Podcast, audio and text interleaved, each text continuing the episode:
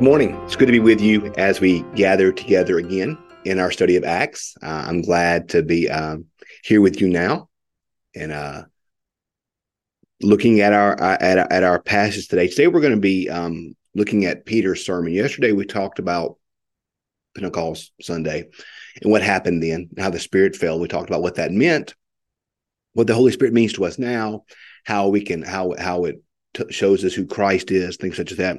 Today, I want to read to you Peter's sermon uh, that he preached on Pentecost Sunday. This is the sermon he preached to all those people who heard uh, the gospel proclaimed in all their own tongues. So I want to read to you. This is Acts 2. We're reading verses 14 through 36. This is Acts 2, 14 through 36.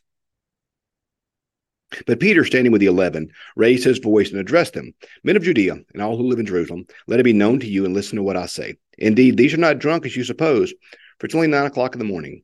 No, this is what was spoken to the prophet Joel. In the last days it will be, God declares, that I will pour out my spirit upon all flesh. And your sons and your daughters shall prophesy. Your young men shall see visions, and your old men shall dream dreams. Even upon my slaves, both men and women, in those days I will pour out my spirit, and they shall prophesy. And I will show portents in the heaven above and signs in the earth below, blood and fire and smoky mist. The sun shall be turned to darkness and the moon to blood for the coming of the Lord's great and glorious day. Then everyone who calls on the name of the Lord shall be saved. You that are Israelites, listen to what I have said to you. Jesus of Nazareth, a man arrested, attested to you by God with deeds of power, wonders, and signs that God did through him among you, as you yourself know. This man handed handed over to you according to the de- definite plan and the foreknowledge of God. You crucified and killed by the hands of those outside the law. But God raised him up, having freed him from death, because it was impossible for him to be held by its power. For David said concerning him, I saw the Lord always before me. For he is at my right hand that I will not be shaken. Therefore my heart was glad and my tongue rejoiced. Moreover, my flesh will live in hope. For you will not abandon my soul to Hades, or let your Holy One experience corruption. You have made known to me the ways of life, and you will make full gladness with your presence. Fellow Israelites, I say to you confidently that our ancestor David, that he both died and was buried, and his tomb is here with us to this day. Since he was a prophet, he knew that God had sworn with him an oath that he would put one of his descendants on the throne.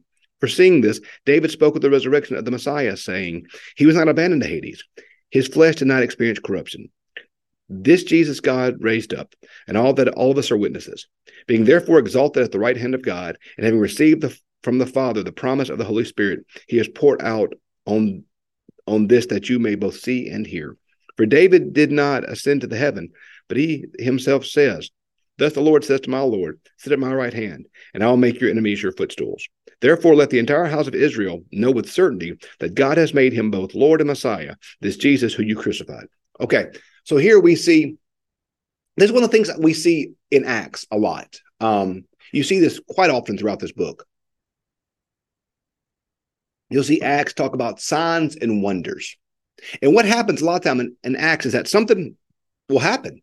Um, in this Pentecost Sunday, we see speaking in tongues. And when they speak in tongues, they speak they speak in these tongues that are heard by all the people. That draws a crowd. We see everyone come out and say, "Whoa, I'm hearing this this good news proclaimed in my own language." So the signs and the wonders, what happens, this attracts a, a crowd. And that crowd comes and then the apostles use the crowd that's come as a means to proclaim the gospel. They use this as a means to proclaim the gospel. I've got a crowd here. I've got people that are listening. I've got people that are hearing what we're saying. So now I'm going to proclaim, proclaim the gospel. So we see we see the speaking in tongues early on, but then we see Peter basically go through the Old Testament, first from the prophet Joel, then we see quotations from the Psalms with David, and say, This is what was promised we see the first part in the last days god declares i will pour my spirit upon all flesh. We see that as a prophecy and a promise of the holy spirit. That remember i said yesterday how the holy spirit's poured out upon all all persons through prevenient grace? That every one of us has access to the spirit that if it's in your life and it's good it's a gift from god. We see this here. On, and i will pour out my spirit upon all flesh.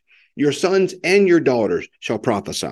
Your old men shall dream dream dreams upon my slaves, both men and women. So we see there this huge equality of who's getting the spirit sons, daughters, old men, slaves, both male and female. Everyone, everyone will receive the spirit. Everyone. And the Spirit, as we so we see um the very end, uh, therefore, this is verse 36. Therefore, let the entire, entire house of Israel know with certainty that God has made him both Lord and Messiah, the Jesus whom you crucified. In other words, the Spirit was given. The Spirit was given to all persons. Why? So that through the Spirit we could know that Jesus is the Messiah. We see that all throughout Paul's works, all throughout all that happens from here, is that the purpose of the Spirit is to point us to the Savior. That's what the Spirit does. And frankly, that's what grace does. It points us to the Savior. So we see here, we see this the, the, the sermon here had the prophecy first from Joel about the Holy Spirit coming. I will pour my spirit upon all persons. Verse 21, and, and everyone who calls on the name of the Lord shall be saved. But then we see verse 22 through the end of the chapter, Peter going to David and saying that David uh, that David says that Jesus was promised that he was given signs that he would be handed over be crucified. And then we see verse 25 says, For David says, I saw the Lord always before me. He will not be shaken. Um, then we see verse 31, he was not that he would be resurrected. He would not be abandoned to Hades, nor his flesh experience corruption. So we see here that that, and this is why it's so important to know the Old Testament. Y'all. This is why the Old Testament matters so much, because so much of the New Testament, all of it actually, is built upon the foundation of the Old Testament. We're not just a New Testament church, y'all. We're a Bible church. So it's important for us to know both the Old Testament and the New Testament. Because how does how does Peter explain both the Holy Spirit and the resurrection of Jesus Christ? He does it by quoting the Old Testament. Peter does it by quoting Joel, by quoting the Psalms. So Peter here is going to the Old Testament, to the scriptures of old, saying this pointed to Jesus. And y'all, I think that's one of the things that we need to understand with Jesus. One of the things he says here, um, I love what he says here. He says, uh, verse um, 23 this man handed over to you according to the definitive the definite plan and foreknowledge of god crucified and killed by the hands of the outside the law but god raised him up having freed him from death okay jesus in his life was not god's last plan. Jesus' life, the cross, the resurrection, those were not God's last options. Sometimes we sometimes we read the Bible like this. We read the Bible and we see uh, God saying, "Well, they've fallen. Hmm. Well, they didn't listen, so I flooded the earth. Uh, then let me let me try this relationship with Abraham. Well, that didn't work. Let me try Moses. Well, that didn't work. Let me try David. Well, that didn't work. Let me try the exile. Well, that didn't work. Let me try the prophets. That didn't work. And then we almost feel like God saying, Well, golly, I've tried everything. I've tried everything. I guess I better send Jesus. I don't know what else to do. That's not the way scripture should be read. Jesus wasn't God's last option. Jesus was the plan the entire time. So don't see the Old Testament covenants and the Old Testament promises as God trying things that didn't work, but instead see them for what they are, and they are foreshadowing. They are promises. They are examples. They are pointing to what God actually desires to do the entire time, and that is Jesus.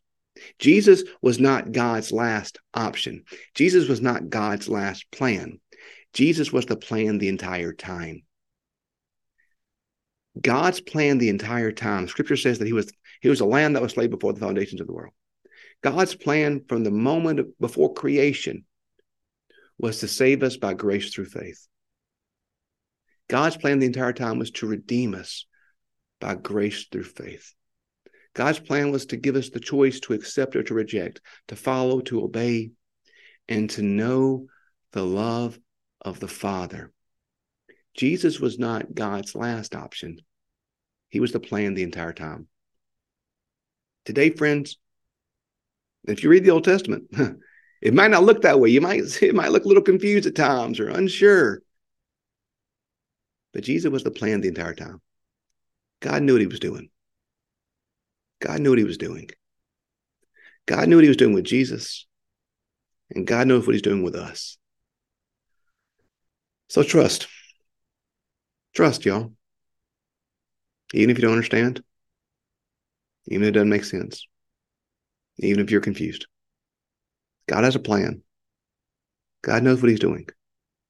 Trust.